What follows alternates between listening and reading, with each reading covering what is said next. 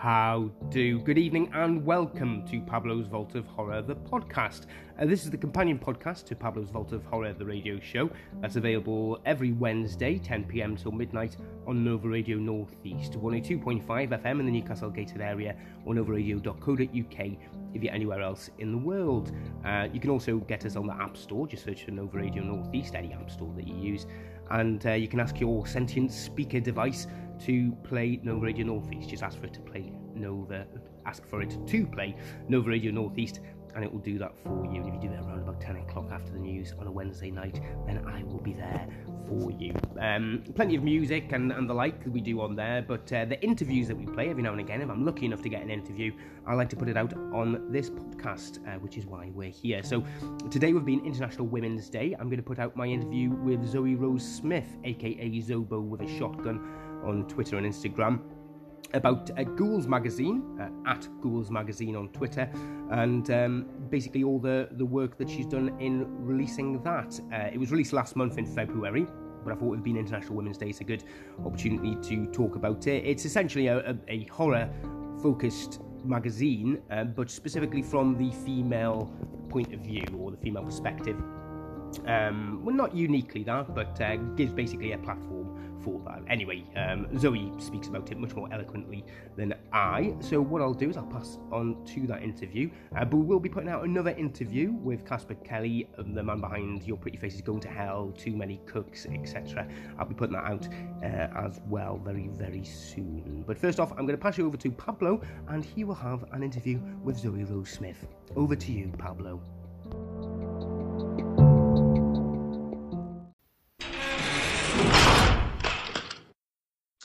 Thanking you, Pablo. Um, Ghouls Magazine is a new online magazine that showcases the very best in horror, uh, written through the female perspective. Tonight, I'm fortunate enough to be joined by founder of ghoulsmagazine.com, uh, Zoe Rose Smith. Hello, Zoe. Hello, thank you for having me. Well, thank you very much for joining us here on the Vault of Horror. It's very much appreciated. Um, now, first up, uh, just tell us about the, the magazine and how it came about. Um, obviously, it, uh, it's something that uh, has caught my eye on the old Twitter sphere. So uh, tell us about it. Yeah, I guess I was. Uh, I mean, I've always been a been a horror fan for quite some time now, um, particularly into my extreme horror so i like some of the the nastier slices of cinema. Um, and yeah when i was younger one of the things i i noticed was that there was a bit of a lack of uh, female voices in the industry. Um, and i think when i was younger i didn't think too much of it but i guess as i as i grew older and i started connecting um, with more like-minded people and people that you know were more my kind of demographic, I realized that actually I wanted to read about horror more so from uh, female perspective and also, you know, the perspective of um, other people as well, non-binary writers, queer writers, um, etc., etc. So my passion has always been you know to set up a bit of a, a place in order to help raise those those perspectives um, and i guess lockdown exacerbated the need for a new project um, and also gave me a lot of extra time outside of work hours to be able to work on Ghouls magazine. And yeah, so, you know, just through connecting with a lot of people and really realizing that there was, I guess, a bit of a need for it as well. A lot of people um, are, keen to champion um, female perspective. And I went, hey, let's uh, let's bring some of the amazing people I know, the, some of the awesome writers together and create a, a space to do that. And that's exactly where Ghouls Magazine was born from. No, it's great, and it's uh, to have it all under one roof as well. Um, and from looking at your website, you, there's an excellent editorial that you, have written, which kind of covers covers a lot of this as well, which um, I thought um, was uh, really, really kind of put the perspective on there. Because obviously, um, not going on any uh, preconceptions or, or anything, but obviously, uh, um, you know, a, a kind of um, female gaze centric horror um, like news source or, or website. You know, people may have a, a kind of a an assumption that it's going to be skewed in a certain way. But one thing I did find from looking at your website is that, you know, a lot of it is um, just a kind of an alternative view um, but also kind of demolishing some of those preconceptions. I was I was interested to see um, I'm trying to think. Uh, is that I Spit in Your Grave? That a, a, kind of a film which divides a lot of horror. Mm-hmm. Um, and you know, in many ways, you know, the, the, there's that, and a few of us, which you know, many people, even if they're a big horror fan, will will you know put to one side. But I was interested to to read that it's uh, it's something that you know potentially from a different perspective, you know, has a has a kind of a, a different meaning to to people. Uh, is that something that you have a perspective on? Yeah, absolutely. I mean, um, for me, I Spit on Your Grave. I remember the first time I saw it, and I was like, I was blown away by the movie. I, you know, I resonated with it a lot. I found it to be a really liberating and empowering movie, um, which I think, you know, when you think of a film like a rape revenge, a lot of people go, well, how can you find, uh, you know, empowerment in a in a rape revenge movie? Surely that's just demeaning to, you know, women in in general and I remember reading a review by um, quite a big film critic who I won't name. Um, but a male film critic and, and they slammed the film for being very derogatory towards women um, and something that you know women wouldn't find any pleasure in in viewing and i thought that to be quite interesting that you know a and again like you said on the site you know i don't go around bashing men at all that's not that's not the goal of the site whatsoever.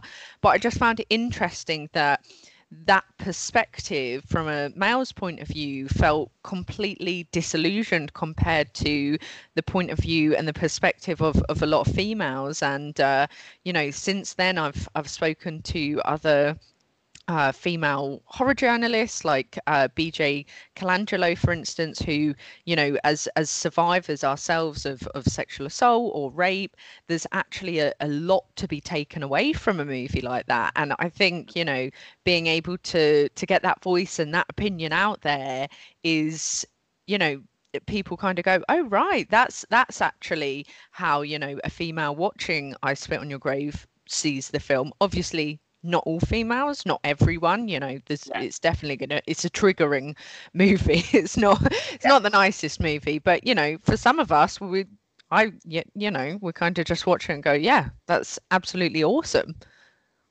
Well, that's it, and I think um, I mean you, you, look at well, I say more recent. I'm probably showing my age. You're saying the more recent, but like with Martyrs and the, the remake of Martyrs, they kind of deal with similar-ish um, subjects in regards to revenge. And it, it yeah. I mean, it's interesting to to to hear that, that you know it's a, um, a, effectively you know a male reviewer trying to be feminist, but equally by telling women that they can't watch or enjoy something because it's misogynist is in itself quite a misogynistic uh, point yeah. to take that you know you're, you're, dictating to an entire gender that you, are not going to like something and um, but i suppose with that there's equally a very fine line between that where it's kind of um, you know, not a cheap and say like I say as a plot device or a, a, a core to the plot. You know, mm. there's often like say in some of the um, I, I find say the 80s was a, a kind of a very tricky period for that. I mean, I was I was doing a rewatch of uh, a lot of old uh, Troma films recently, and um, I know with Troma there was much a kind of umbrella for independent artists, and a lot of people got their start there, like James Gunn and, and, and others. Um, but uh, I was watching, as I think it was Mother's Day, and um, yeah. I'd completely forgotten that aspect of that film. I'd kind of, you know, watching it years ago when I was a, a teen, I'd remembered it as kind of almost as just like you know your backwards Hicks type of thing. But I'd forgotten how kind of like ultimately sexually violent it was and and in many ways it was it was kind of played for laughs within the context of the the horror which which i found you know more unsettling than the actual content if you will um yeah. and, and i was wondering i mean is is you know uh, i always worry about um accidentally saying the wrong thing or I, I, have a, I have a habit of uh, accidentally just wandering down a, a, a dark alley um metaphorically speaking. But uh, but yeah, is, is that is that something that you know it's hard to gauge, or is it literally just a case of you've got to watch it to to see it? Yeah, I guess it all de- it all depends on the movie, to be honest. Um, you know, for me, like I mentioned, I I love those extreme movies, and you know, some of the films I watch, it does feel, I guess, um, it does feel gratuitous and it does feel like it's you know some kind of shock factor or uh, just put in there to you know kind of make the audience go oh gosh there's you know there's sexual violence. That's so horrific. That's horrible. Um, and i've definitely seen a few films where i watched it and i've gone do you know what? That that didn't really do much for me. That just felt like you know shove a shove a rape in the middle of this film and you're going to get everyone talking about how you know shocking or taboo or controversial it yeah. is, which you know sometimes it absolutely can work but at the same time i think sometimes with things like sexual violence or even you know violence against children animals those kinds of aspects i think if it doesn't tie into the plot or a bigger messaging yeah. or a bigger picture it it can just kind of go oh that was a bit you know it feels a bit off whereas um you know like I, I, love a serbian film it's one of my favorite films but i think there's you know there's a bigger picture there's a bigger message there. I don't think they um just went out of their way to go how shocking can we get? But that's my opinion. I know a lot of people also do think it's a movie where they went let's put everything shocking in this one film and i'm like yeah fair enough i can kind of see it from from both both perspectives I suppose to a degree with a Serbian film, that, that's almost the point of it as well, isn't it? It's, you yeah. know, it's it's like when people like trying to, to, say, "Oh, well, that's that's this," and say, "Well, yeah, I, think if you watch the film, you would probably understand that." Um, but yeah, I, I, find it the same way. It's like uh, Irreversible. I, I, remember like Irreversible as a as a film is you know groundbreaking cinema and cinema cinematographically is is a masterpiece and how they put it all together, the editing and all that. But I know I'll never ever watch that film again.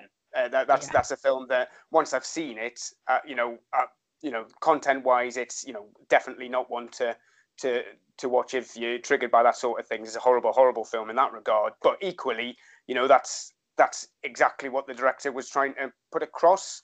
Yeah. Um, and um, I think that's you know when when it was um, I think it was debuted it was either Sundance or Cannes and people were walking out he, he was you know when people were questioning him as to why it's like well that's they're the people who are right. Why did you stay? That, that that was the which I think is you know excellent in a kind of artistic manner, but then equally you kind of think, well, if your job's to make a film that nobody's going to watch, you you you know, I, I, don't know if, if you achieve your goal, then you, you just uh, fail ultimately. But I suppose you know that's that's that's art. That that's French new wave cinema. That's uh, that's uh, beyond beyond my tiny northeastern mind. But uh, but yeah, but I, I, I do uh, I do get your point on that. Anyway, moving moving on from uh, such a, a extremities, if uh, if you pardon my terminologies. Um, now the um, I was looking through the the website and I was noticing there's the two kind of main subsections within there, which is Spotlight, which places a highlight on um, like female creators within the film industry, and then you've got uh, Through Her Eyes, which is kind of looking, you know, back over the careers of specific um, women in horror movies. Um, yeah. And you know, just just with that, I mean, would you be wanting to speak on that slightly? Yeah, so so that's a section we've created on the website um, called the Female Gaze, and we have three columns. We'll also have uh, so we've got Spotlight, as you mentioned, we've got In Her Eyes, and then we also have another one um, coming very soon called Ladies' Night. Uh, what our goal with was on this section. So the website is not just about um, women in horror; it's more it's more written from the female perspective, but we also cover films, you know, made by men and um, directed by men. That's you know, we're, we're, horror fans. We we love all horror films, so we're going to be covering you know a bit of everything. Um, but that was kind of our section on the website to celebrate uh, some of the women in horror that have obviously inspired us, um, and we see as our aspirations. So I guess the the spotlight piece came out of the fact that I've seen, I know, I know, you know, so many fantastic creators in the horror horror industry, whether they're special effects artists, photographers, filmmakers, uh, lighting assistants. You know, the list goes on really of the the the talent that's out there. And I thought it would be nice just to have a space where you know they can come and they can really talk about what they do in the industry and just highlight their work a little bit. Um, then we have uh, in her eyes, which is, as you mentioned, it's it's looking at. Uh, different women in horror and their their careers mainly focusing on the characters um, or a specific actress in a horror film. Um, so we've got a piece on clarice starling. We've got pieces on um, so, so, many. There's i think our list is about i think at the moment it's somewhere like 250 um, on a spreadsheet somewhere. And then we have a piece called ladies night uh, which hasn't launched yet but this will be looking at specific female directed films. Um, so looking at the filmmakers and the creators behind those films. So yeah, I guess guess just a bit of a, a celebration of of women in horror that we you know we really find inspiring and have have given us a lot of I guess a lot of viewpoints throughout the lives of our with throughout our horror fan lives. Oh yeah, no doubt there'll be some sort of uh, special uh, special omnibus edition uh, about Barbara uh, Crompton. Crompton? Crompton? Crampton, yeah. That's the one. Uh, the doyen of the uh, the the horror world uh, in in many ways. Um, now with that, with the uh, the website as mentioning. Um, now, obviously, as we said, it's it's February is Women in Horror Month. Yes. Um, and y- the website launched, if I'm not mistaken, it's near the end of January. Is that correct? It actually, the website actually launched. When was it? Three days ago. Oh, so it's officially launched, launched. Oh, yeah, right. yeah, officially launched, launched now. Yeah. So, um, so with that being the case, was it just uh, like a happy coincidence that it came during Women in Horror Month, or was that something that was kind of, you know, purposely um, designed by yourselves? No, it was actually funnily enough, um, it was just yeah, a happy coincidence um, that we that we rolled with. Uh, we we always knew the launch was either going to be in uh, early, like any point in February, um, and obviously, you know, as we got towards the end of January, we were going, oh, probably need a little bit longer on this. Um, when you figure out, you know, not everything on the website loads quite as you expected. Uh, yeah, j- literally just a happy coincidence that we went. Well, it, it seems right, so we'll yeah. run. We'll run with it anyway. Oh, definitely. Um, now, as we said, it's um, quite a male-dominated industry. Um, although, I mean, I'd, I'd, probably say it could be argued that horror is probably, even though from the outside looking in, it, it's probably seen as quite a, you know, boys' club in regards to the content that you get with the whole kind of archetype of, you know, men mm-hmm. like this and women like this. Um, but in many ways, I, I, would probably say that horror, out of all the, the genres and, and the people within the industry, is probably the most open and, and equal, albeit not fully equal as, as it is right now, and it is still quite male dominated. I mean, what would you um, think is is a way to kind of you know deal with this and kind of redress the balance, whether it's like a, at a grassroots level or just something um, just that, that could be done right now? I mean, I think from my perspective that uh, uh, seeing less uh, female victims in horror movies is quite an important one. Um, obviously, you know, if you look back on the 80s uh, and a lot of slashers, yes, we had the final girl era, but we also had, you know, quite male gaze views of women um you know always young pretty blondes with you know perfect bodies uh that were the victims the main victims which i think you know we're beginning to see a move away from that. We're beginning to see a bit more of an equal playing field in terms of the the victims that are there. But i guess in terms of you know what we can be doing right now is you know i guess listening to more of the voices of the women in the community. And i think as well uh, you know allowing more room for female directors and making sure that we actually recognize them for the work that they've done. Because you know even if you think of uh, past directors and stuff there's a lot of movies i think where it gets overlooked that they were made by a woman.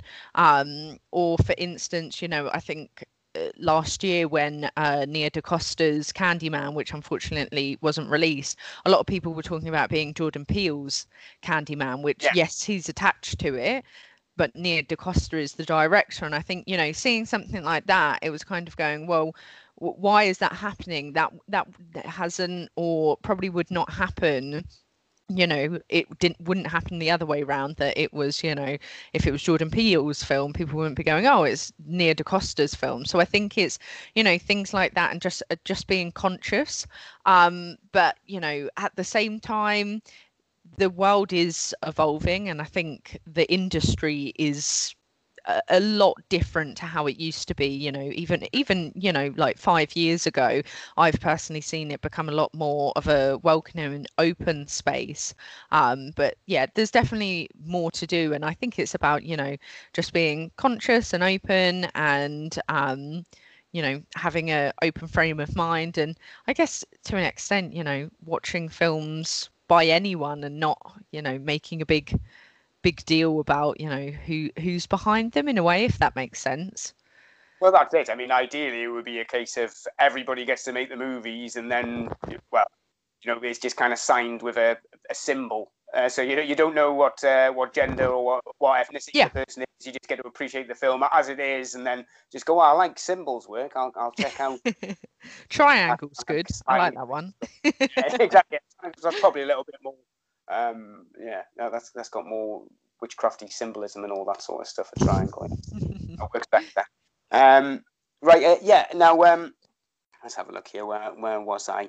Um, yes, we've already discussed that. Uh, yeah, so um, one of the things that we like to do on um, the Vault of Horror here is like to have a little look on the less well known or the less respected, you know, or sometimes very well known and hated by everybody, um, but loved by some horror films that are out there. Now, is there any kind of um, you know specific like gem that you've um, un- unearthed yourself that you, you love that nobody else is aware of, or is there a, a particular film that you think gets gets a, a lot of grief that doesn't necessarily deserve it? Um, there's so many films that um, get a lot of grief. Uh, some of them for good reason, some of them have not. But actually, I I spoke about this film um, recently with a with a friend on a podcast, but it's a film that I constantly think needs more awareness around it because it's an absolutely fantastic piece of cinema, and I just don't think enough people talk about it. And that's uh, Can Evrenol's Baskin from 2015.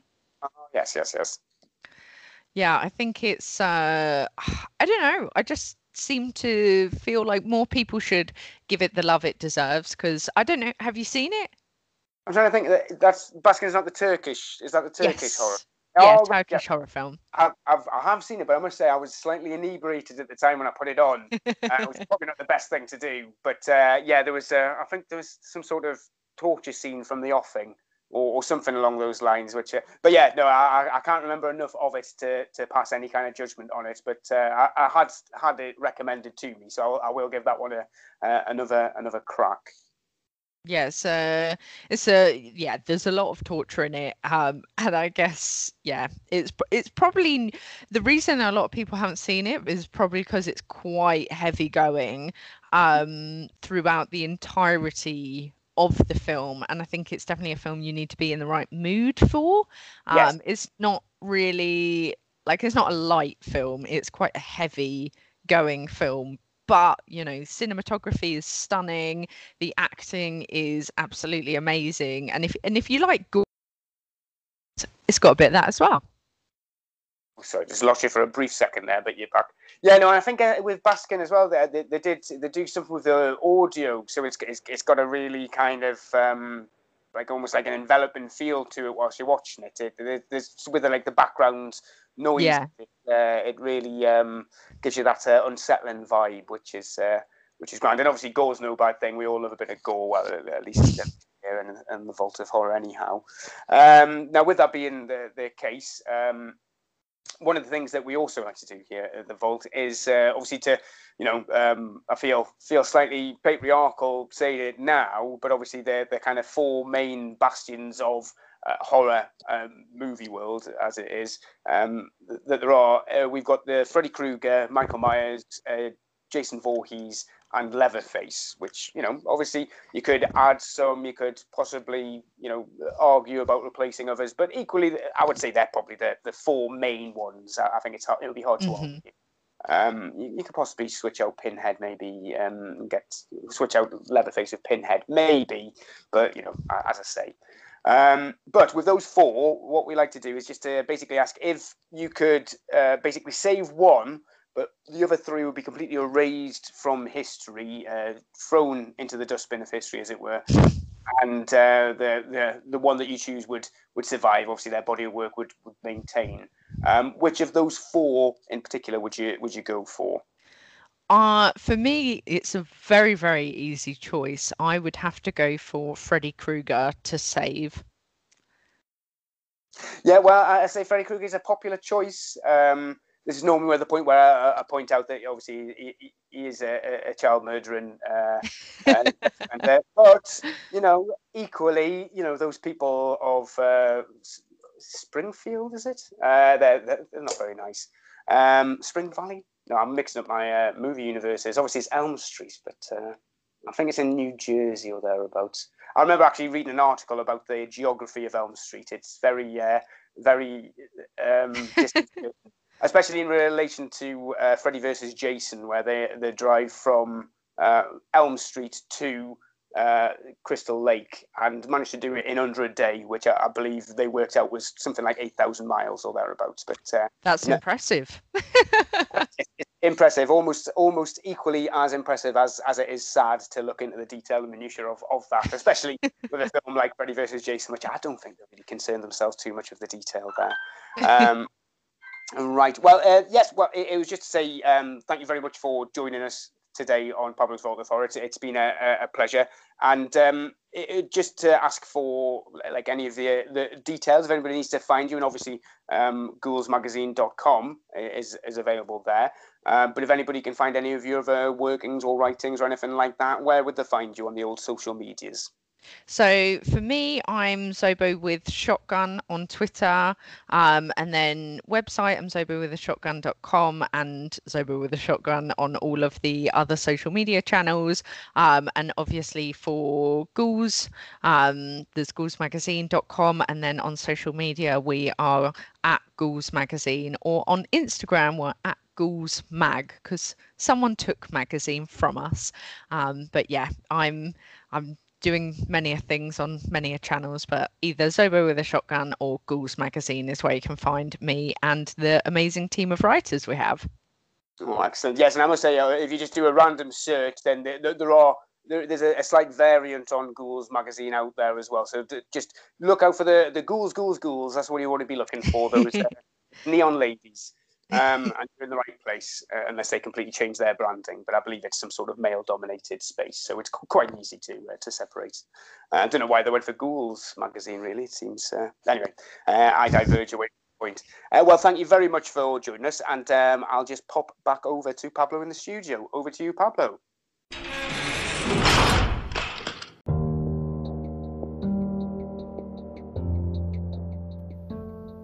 Welcome back. Thanking you, Pablo. Great guy, that Pablo. You should really get him on um, to do some work for you. At Pablo Bonzo on Twitter is the best way to find him.